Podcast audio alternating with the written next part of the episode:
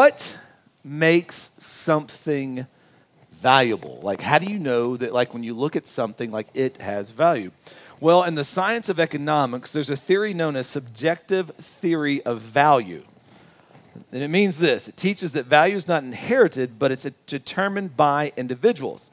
In other words, uh, two different people can have two different values of one certain thing. You've probably seen this before. Uh, let's say you see a pair of shoes and they're $100, but you don't like like them enough to spend $100. And someone else sees the same pair of shoes and they're $100 and they like them about $100 worth, right? And, so people are going to spend money or whatever they place their value upon. Uh, and when we think about things like that, uh, they have a subjective value to them. And it has a lot to do with our per- personal preferences and things we like, or maybe things that we don't like as well. For instance, I, I, I would say I like music, but I absolutely love music. I love mu- music so much, I put money behind it, meaning I have a monthly subscription to uh, Spotify. Uh, if I have opportunities to go to a concert that I want to go to, I'll try to uh, go to the concert. Um, throughout seasons of my life, I've collected vinyl records. Do I need to explain what that is? Because I, I, I want to have the phys- I want to have the music physically in my hand, and I also love the artwork uh, uh of you know because they're doing art on the album cover as well. I love all that. Why? I place a high value on that. Now, when you hear that, you're probably like, "That's the dumbest thing I've ever heard."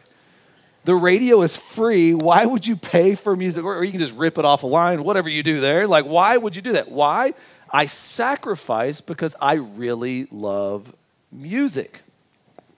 When we love something, we will make some sacrifices for it. We will pay a cost to that.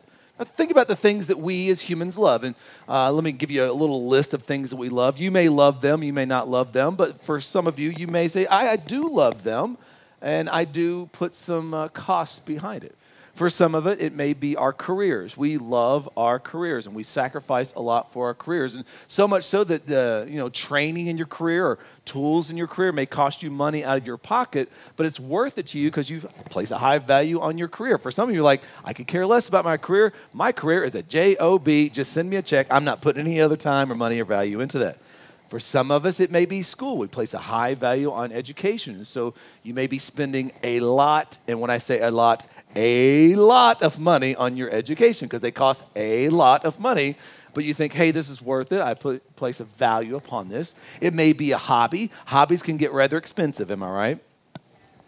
You may have an old car, you may have a collection of something, you may tinker in the garage with something, you may have art, whatever that is, but you place a high value upon that, and so you will spend money on that. It may be a lot of different things. It could be outdoors. Any outdoorsy people in here? You like all the gear that goes along with it, like Patagonia and all that really expensive stuff? Yeah. So we place a value on that, and so we will pay the cost of that. When we look at what we value, though, it's basically saying what we love or what we, another word we can use is treasure. I want to ask you a question. Don't answer it yet. In your life, what do you treasure? What is one of your highest treasures? Well, Jesus talks a lot about treasure. And so if you got a Bible, go to Matthew 13.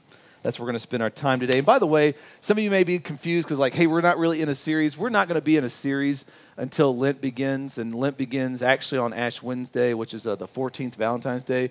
And so when we begin Lent the Sunday after that, we're going to jump back into the book of Romans. And so we're just doing standalones up until now just to kind of get us to there. But we'll be in Matthew 13 today. Uh, if you don't have a Bible here at Grace Point Church, we always say you're going to need a Bible. We lead, teach, and preach from it. And so if you'd like to own a Bible, we have those for free at these ta- two tables up front, center point as well. You can download a Bible app on your phone and uh, find all the stuff on there as well. But uh, we're actually looking at two parables today, and, and the parables are going to talk about the kingdom of heaven, uh, what the kingdom of heaven is like, and it's compared to a treasure. And the value of the kingdom of heaven is priceless, but it's going to cost us everything, sort of. And so we'll be in Matthew 13 44. Are you there? Guys, ready? All right, here we go. Jesus is saying these. These parables are kind of uh, stories to, to illustrate something. He says, The kingdom of heaven is like treasure hidden in a field, which a man found and covered up. Then in his joy, he goes and sells all that he has and buys that field. And so Jesus is comparing um, the kingdom of God to a treasure in a field. Now, uh, back in that day, they really didn't have banks to where you can go store your money. They didn't have a bank in every one of your grocery stores tucked away in there. Uh, they didn't have uh, safety deposit boxes. You remember safety deposit boxes? Some of my older generation, is like, oh yeah, that's where you put your grandma's jewelry in or whatever for safekeeping in the bank. Well, they didn't have those back then. So what they would do when they have something valuable, a treasure, might be money, might be jewelry, might be a family heirloom, they would put it typically in a clay pot and they would go bury it out in the backyard.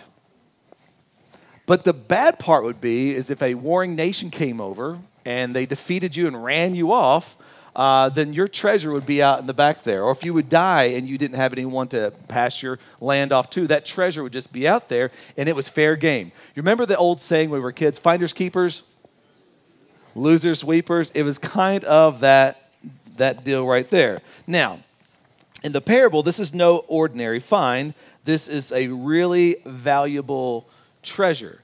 And he says when he finds the treasure, he goes and hides it in that field, which, which is just funny. Like he found the treasure. Why didn't, why didn't he just run away with it?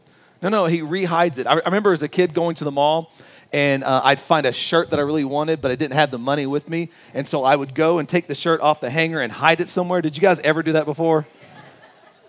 I'd hide it somewhere, and then you know, like I lived forever uh, uh, far from the mall, so like the next week I'd go, go, like looking under the cabinet or counter or wherever I put it at in the uh, in the mall. Um, but this is kind of what he's doing right here. Um, he buys the whole field, goes back and buys the whole field, not part of it, not just a little section where he thinks the or where he knows he hit it at. No, he buys the whole field, and he does it. No one's making him do it. No one's twisting his arm on or anything like that. Look at verse 44 again in the last part. It says, Then in his joy, joy, he goes and sells all that he has and buys the field. He, he has joy selling everything he has. I don't know about you guys, but that in my mind does not bring me a lot of joy. Does it bring you joy? All the things you've amassed over the years, like, ah, I'm so happy. I'm selling it all. It doesn't seem like it would bring you great joy. But, but this treasure was so valuable to him, the sacrifice of selling everything he had brought him, brought him joy. It produced joy in him. He assessed the value of the treasure as worth the sacrifice of all of his all of his life. Now, let's not com- get confused here and think that Jesus is talking about salvation, like you've got to do all these things in order to be saved. You've got to give up and have a poverty theology or anything like that. That's not what he's talking about right here. He's just showing us the value of the kingdom of heaven. Now, Jesus gives another parable, kind of same topic, in the next verse, verse 45 and 46. It says, Again, the kingdom of heaven is like a merchant. You know what a merchant is, right? Someone who buys and sells things. It's like a merchant in search of fine pearls. So this merchant's role was looking for pearls, who, on finding one pearl of great value, went and sold all that he had and bought it. So this guy's in the pearl business. He finds like the best pearl of all. I've not been in the pearl business before in my life. I don't know what the best pearl of all would be, but he found it. He says, I'm going to sell all my other pearls so I can go buy this one pearl. Uh, we moved out to Las Vegas from Kentucky in 2007. And uh, our, I think our first year out here, we had some people we met. They was like, hey, you got to go to California with us. I'm like, oh, I've never been to California. California sounds like a wild place. Let's do this. And so we went to Balboa Beach. Ever been to Balboa Beach? The place was awesome. And he says, hey, uh, at the time we had uh, just three littles at home. Uh, he said, hey, there's this place down at Balboa Beach where you can buy, I'm going to totally mess this up. You can buy an oyster and uh, if you get the right oyster and open it up, it's going to have a pearl inside of it. I was like, California is wild. And so uh, I went and paid like 20 bucks for this oyster or something like that because the, you know, the kids were like, we got to do this, daddy. I'm like, I thought for sure it's going to be a pearl. Open it up. Guess what was inside? A black pearl, not the boat from uh, Pirates of the Caribbean. It was something that was worth absolutely nothing. I felt so ripped up. I paid $20 for this whole thing. Again, I'm not in the pearl business. This person right here is in the pearl business, and he found the greatest pearl ever. This guy was out searching. I like that idea too. In the second parable, he says he was out in search. Search for this fine pearl. Now, now Jesus is taking the fine pearl and kind of putting it with the kingdom of heaven. It was like he was out searching for the kingdom of heaven and found it. He was out searching for the truth. I've been a pastor for a long time, and I've talked to a lot of people, and a lot of people say, you know what? I'm just searching for the truth. And people will say they're searching for the truth. They're looking in philosophies, they're looking in religion. They're like, I'm just really searching for the truth and searching for my path and all that kind of stuff. And when people say that, they sound really cool. Am I right? Kind of sounds cool. But then they find the truth, or better yet, the truth finds them. And they're like, ah, I know the truth. And, and then, it, like, at that point, it's like, that doesn't sound cool to the world anymore, does it? See, the world wants you to seek and yet never find. And Jesus says the kingdom of heaven's right here. The truth is here. You can have you can have the truth. So what do we do with all this? Pearl and treasure and truth. Well, when we think of kingdom, we think of heaven. And when we think of heaven, what do we think of? Jesus, good one. Okay. One plus one is Jesus. Cool. Uh, but when we think of heaven, when we think of kingdom, we think of heaven, what do we think of? We think of a place. Yeah? Heaven is the place you go when you die, right? If you're in Christ, right? Yeah, we, it's okay. Yeah, I'm not trying to trick you. I feel like right now you're like, ah, he's trying to trick me. I'm not trying to trick you. Yes and no. Kingdom is just not just a place, it's much more than that. The kingdom of God is now and to come.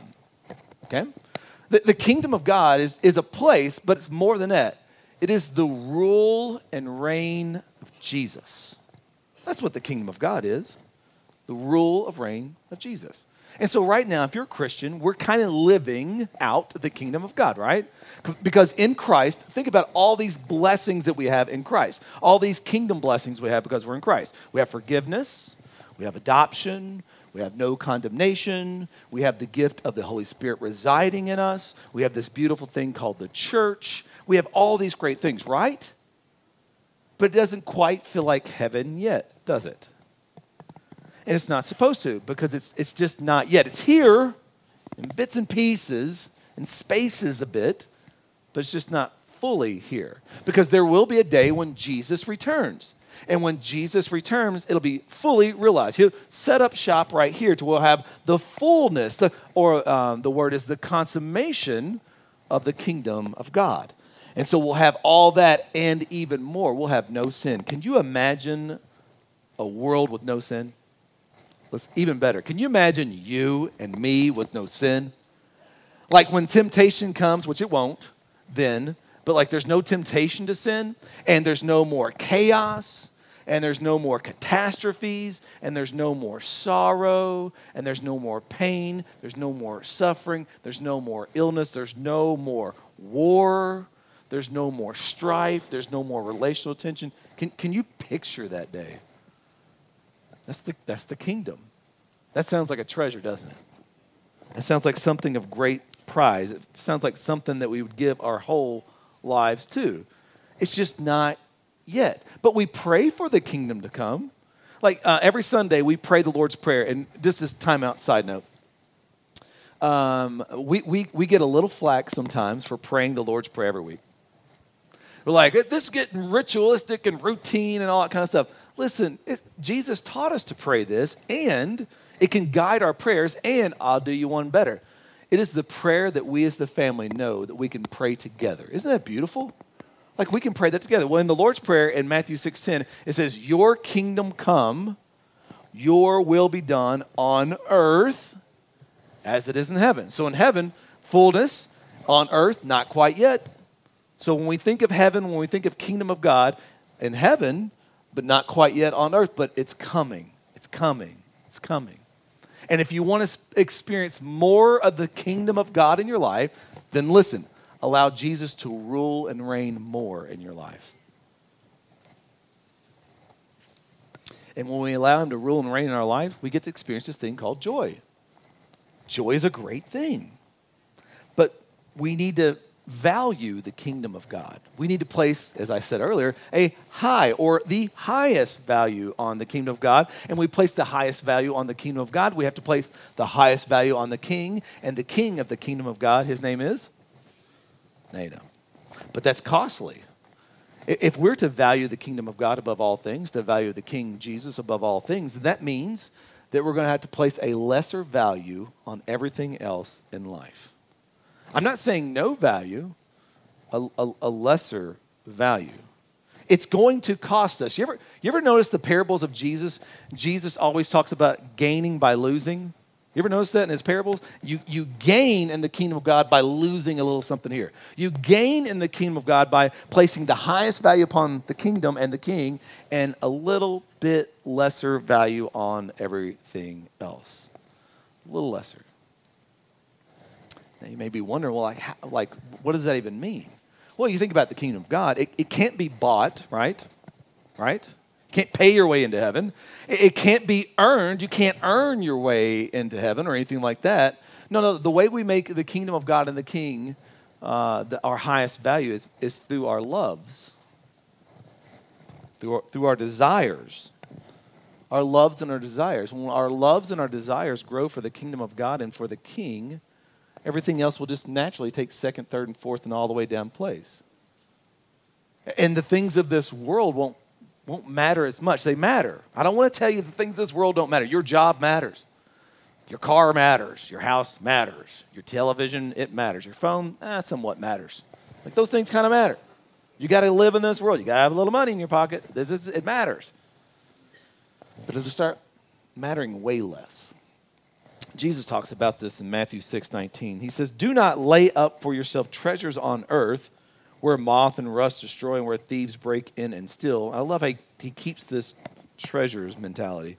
He says, But lay up for yourself treasures in, that would be in the kingdom, the kingdom of God, where neither moth nor rust destroy, where thieves do not break in and steal. For where your, there your, yeah, where your treasure is. What's he talking about? He's talking about our loves. He's talking about our desires. That, that's what he's talking about. See, both parables, the kingdom of God is rule in our lives now. It's called a treasure, a pearl, something of ultimate value and worth. It's worth our sacrifice. And when it becomes our greatest loves, we, I would say, gain joy. Now, back to my original question. When you look at your life, what do you treasure? Don't say it out loud. When you were to really pause and think about your life, what are you treasuring? Meaning, what are you sacrificing for? What is costing you a great deal?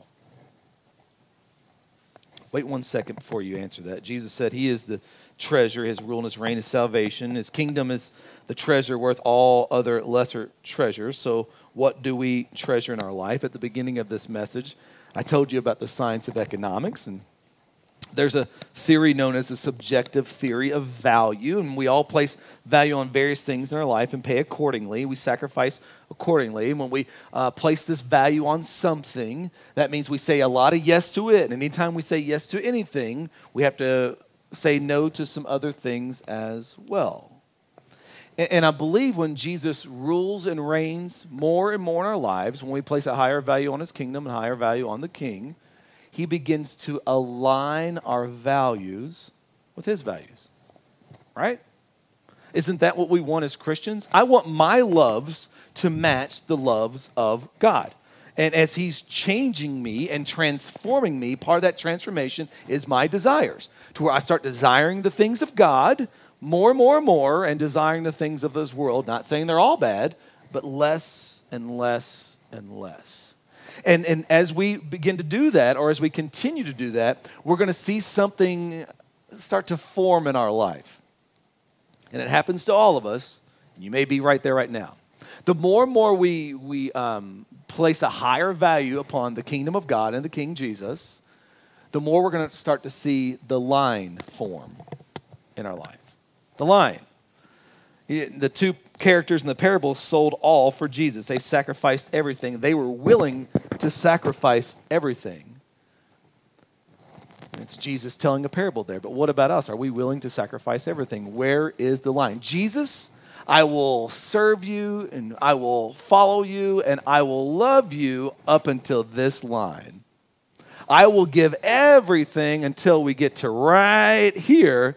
Then anything past that, I'm not feeling too good about that. I'm not feeling very comfortable about that. No, no, no, no. Jesus wants it all. He wants to rule and reign over everything. Uh, there's an old hymn. I got saved in, my 20s, and I got saved at this 200 uh, year old Baptist church. Still had original members there as well. And there was this hymn. There's this hymn we used to sing. They were beautiful people, beautiful people. Uh-huh. There's a hymn we used to sing. You probably know this hymn. It's called "I Surrender All." And uh, hey, if you let's poke a little fun. It's okay to laugh. Let's poke a little fun. You ever you ever been? Uh, uh, I don't know if I should or not. Hey, you ever you ever? I'm just joking. You ever you ever been at uh, at a, one of those churches where they have an altar call? Not saying anything bad about that, but like you know they, they, they pipe up the hymn and you know on the on the organ and the piano and like they're gonna keep playing this over and over until someone takes you know takes one for the team and comes forward and just okay anyway I don't know. Every time I hear I surrender I'm like, somebody, anybody, go up front. I'm hungry. I'm not poking fun. Yeah, I am. Anyway, I surrender all. Uh, it goes like this All to Jesus I surrender, all to Him I freely give. I will ever love and trust Him, in His presence daily live. And we sing that, and it's beautiful, and we like it. But if not careful, we sing it like a medicine commercial. You've seen those medicine commercials, right? Those medicine, medicine commercials go like this. Do you have, do you have restless leg syndrome?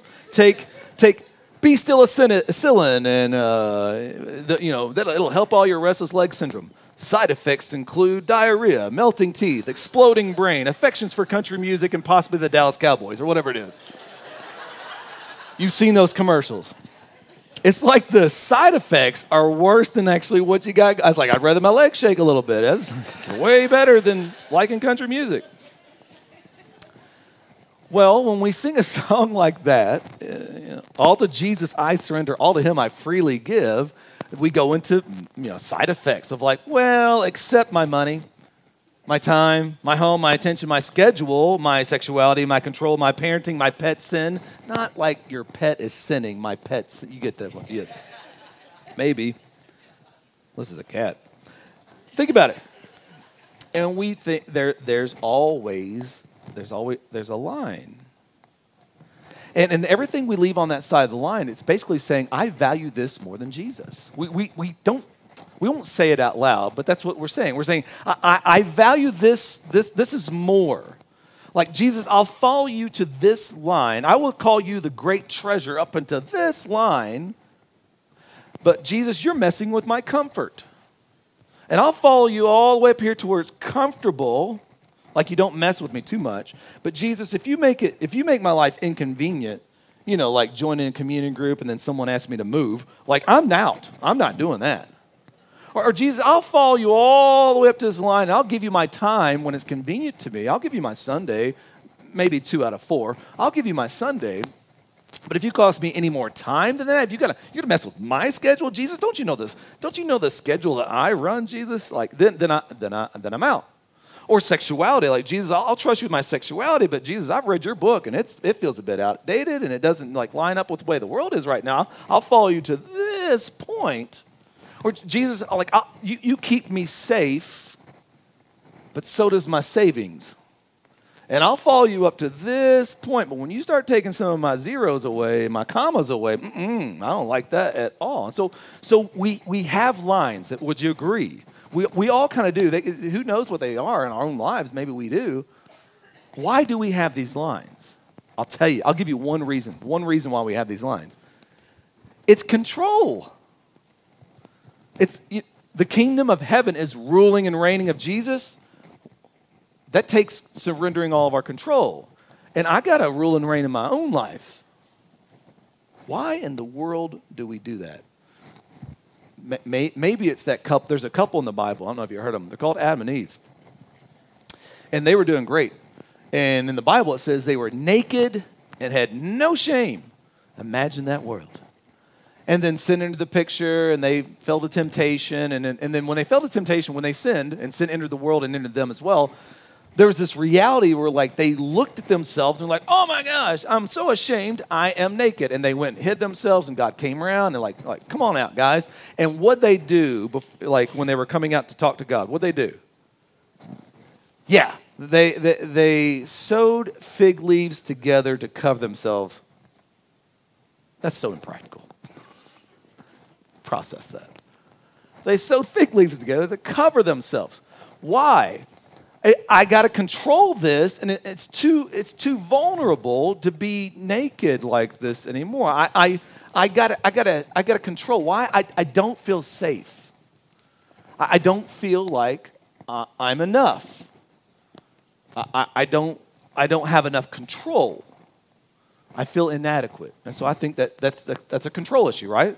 And so that's why they, they sewed the, these fig leaves together. And the only way God could do something was they had to take those fig leaves off so he could properly clothe them. If you remember how he properly clothed them, right? Killed an animal. Well, he didn't have a gun. He killed an animal and then skinned them and put the, the, the skin on them, right?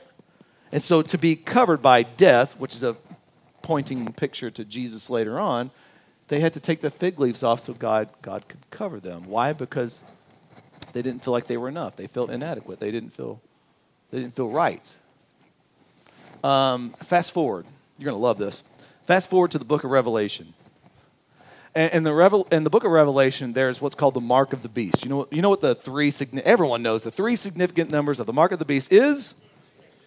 Now, we all, we all think, oh, that's what's going to be on our foreheads and, and hands when we go to Smith's and scan and get our groceries. Not quite. 666, the number six is representative of the number seven. Seven in the Bible typically means perfection, okay? It's a very, it's a very important thing. It means perfection. Six is one less than seven, math. And so six means imperfection, and a lot of times you see things repeated in the Bible over and over and over. Remember the scene in Isaiah 6 when Isaiah came before like this vision of God? He said, What? My bad. My bad. Holy, holy, holy. It's, it's really an emphasis. And so when you see 666, you're, you're, what you're seeing is imperfect, imperfect, imperfect. That's what that means. I know you were like, no, it means, nope. Imperfect, imperfect, imperfect. Fall short, fall short, fall short. Not enough, not enough, not enough. Inadequate, inadequate, inadequate. That's us. We don't, we, we don't measure up. We, we have a line because we, we don't feel like we have control because we just don't feel good enough and adequate enough. We are inadequate. Now everything pushes back, and, and you're like, no, I'm not Ty. That's why I have all these degrees. I have more degrees than Vegas in July. Like, I got degrees galore. No, I don't, Ty. That's why I have all this money. No, I don't, Ty. That's why I have all these hobbies. No, I don't, Ty, because that's why I have my calendar so full. No, I don't, Ty, because I'm the best parent ever, and you can look at my kids, and they're in 8,000 activities and X, Y, Z. No, I don't, Ty. I'm not in- inadequate. Why? Because I am spiritually mature, and I know my Bible. You're wearing fig leaves. Those are not bad things. I'm not saying fig leaves. Those things I just named are they're not they're not bad things. But they're why, why would we use them to prove that we're not, that we're enough? Why, why do we use those things to prove that we're adequate? I think if we're not careful, we're trying to find our value in what we do and not who we are in Christ. Hey, um, I, I, grew up watching Saturday Night Live. Did anybody watch Saturday Night Live in the 80s and 90s? Okay. Uh, you remember uh, Stuart Smalley, uh, played by Al Franken? Al Franken's like a, he's a politician or something. Remember that? Stuart Smalley. And Stuart Smalley would sit in front of the mirror and he would say this I'm good enough, I'm smart enough, and doggone it, people like me. Remember that? Giving himself that pep talk. He was wrong. Human, you are inadequate. You are not enough. As many tattoos as we can get that says I'm enough and enough jewelry where it says I'm enough, you're just not. in and of yourself. I know, like, man, this is a cheery message today.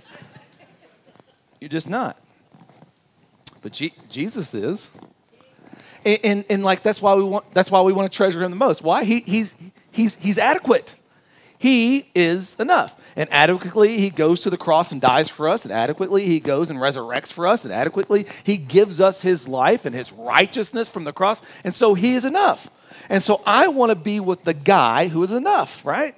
And then as a bonus round, he puts us together as a church so we can be there and be enough for one another, so we can bear each other's burdens, so we can carry uh, uh, the burdens of one another, so we can cover one another's offense, so we can be strong when, when some of us are just weak, so we can love and care for one another. So, human, if you're in Christ, you're not 666 anymore. You know what you are?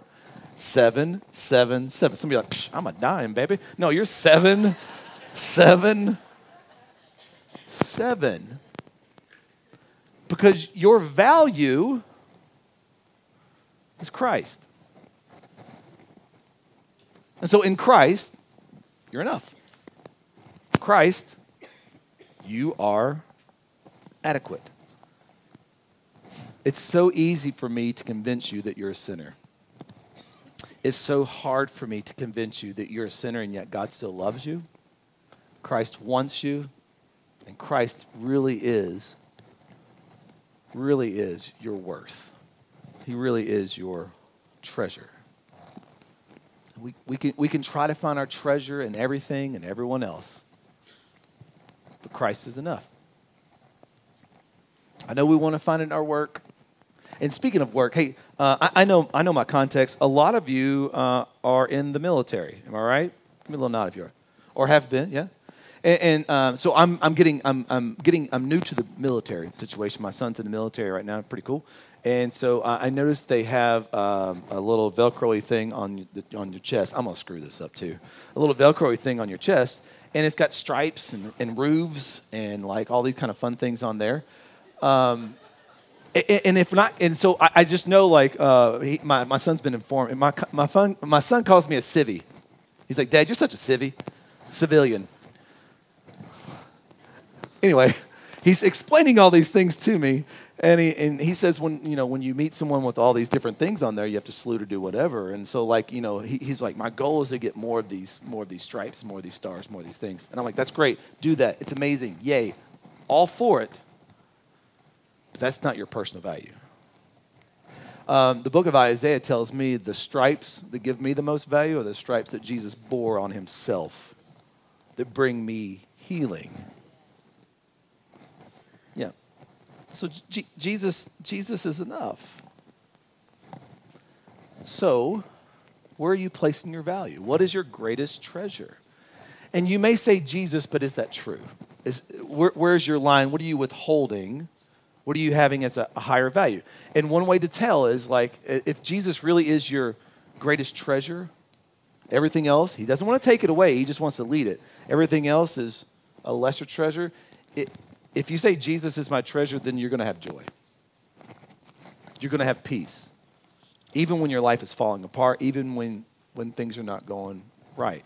Jesus is going to be enough, even when you lose everything. There's a guy in the Bible by the name of Paul. Paul was the man. Paul had degrees, Paul had prestige, Paul was from the right family line. Paul had everything, everything. Listen to what Paul says about all that. He says in Philippians 3 7, but whatever gain I had, I counted as loss for the sake of Christ. Instead, I count everything as loss because of the surpassing, what's the word? Worth, treasure of knowing Christ Jesus my Lord. For his sake, I have suffered because of Jesus. Like that's some fine print Christianity right there. I have suffered the loss of all things and count them as rubbish. You know what that word means? Don't say it in church. It means uh, poo. I mean, I, but like the strong version, the S word. You know what I'm saying? That's what that means. Garbage, rubbish, dung, waste kind of all is just they're they're less significant. In order that I may gain Christ and be found in him, having a righteousness worth not my own that comes from, from the law, but that which comes through faith in Christ, the righteousness from God that depends on faith. Jesus is to be our ultimate treasure. You want to see some transformation? You want to see your joy increase? You want to see a bit of peace? Pause. Get to the quiet of your life and start asking God, God, what do I really treasure? What do I sacrifice for? What is costing me everything? Is it producing joy? Chaos. Is it producing peace or just strife? I think, I think he'll be good and faithful to, to, to show us. Because ultimately, Jesus, I want you to be my greatest treasure. And ultimately, I don't want to give you just part of me. Jesus, I want you to have everything. Why? Because this is what we're created to be and what we're created for. That Christ would rule and reign in our hearts. You want to live fully and flourish as a human being in which uh, you've been designed to, to live under God's rule, then be under God's rule. Treasure Him the most. This is what it means to be fully alive as a human being. If not, we just give Him half of ourselves. And Charles Spurgeon said this Be half a Christian, and you shall have half enough religion to make you miserable.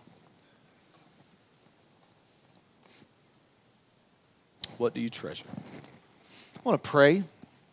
I want to pause. Just let us sit in this for just a second. Just some silence. It's good for us in this season. Really been good. And then we're going to baptize. And, and, perhaps for some of you there, uh, you've never been baptized. Well, we have a 10:30 and a 12:30. Come see us. We'd love to baptize you today uh, if you have trusted Jesus. But I'm going to pray. Let's spend a bit of time in silence.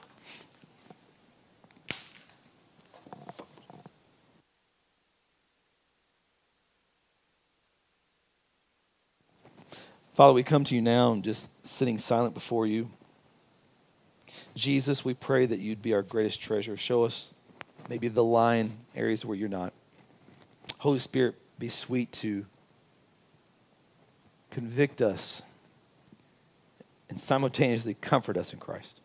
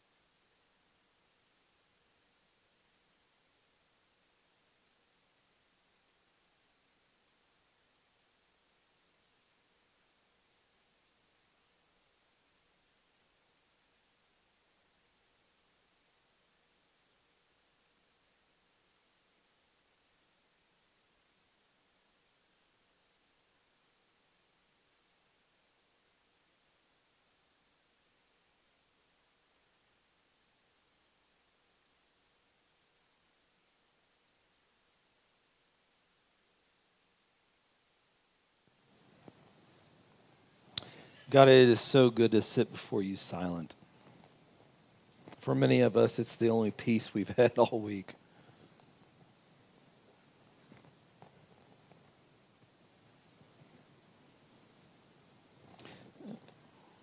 God, thank you for letting us be here together with one another and, and that you be present with us.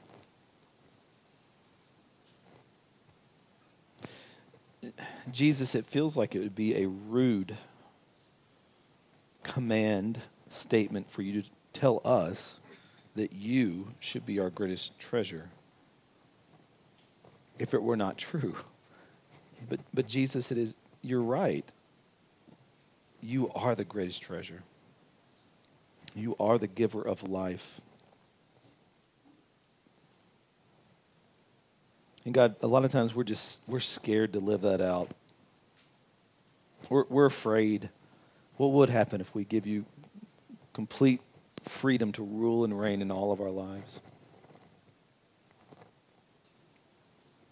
I pray if that's the case, God, you just give us a bit of courage today. I, I pray, as your word says, to taste and see that you're good. I pray that we just we taste that we would just just little by little trust more and more and more. No matter what happens in our life, knowing that we can have joy and peace in you, that you're worth the sacrifice of everything. We function properly, making everything in this world lesser than you. Help us do that. And as, as you do that, Jesus, would you grow our desires and our loves for you more and more to where we just we love you and we love your word. We, we love your people. We love the mission which you've set us upon. We talk about you. We think about you. Grow our loves and desires. Draw us closer to you, to one another.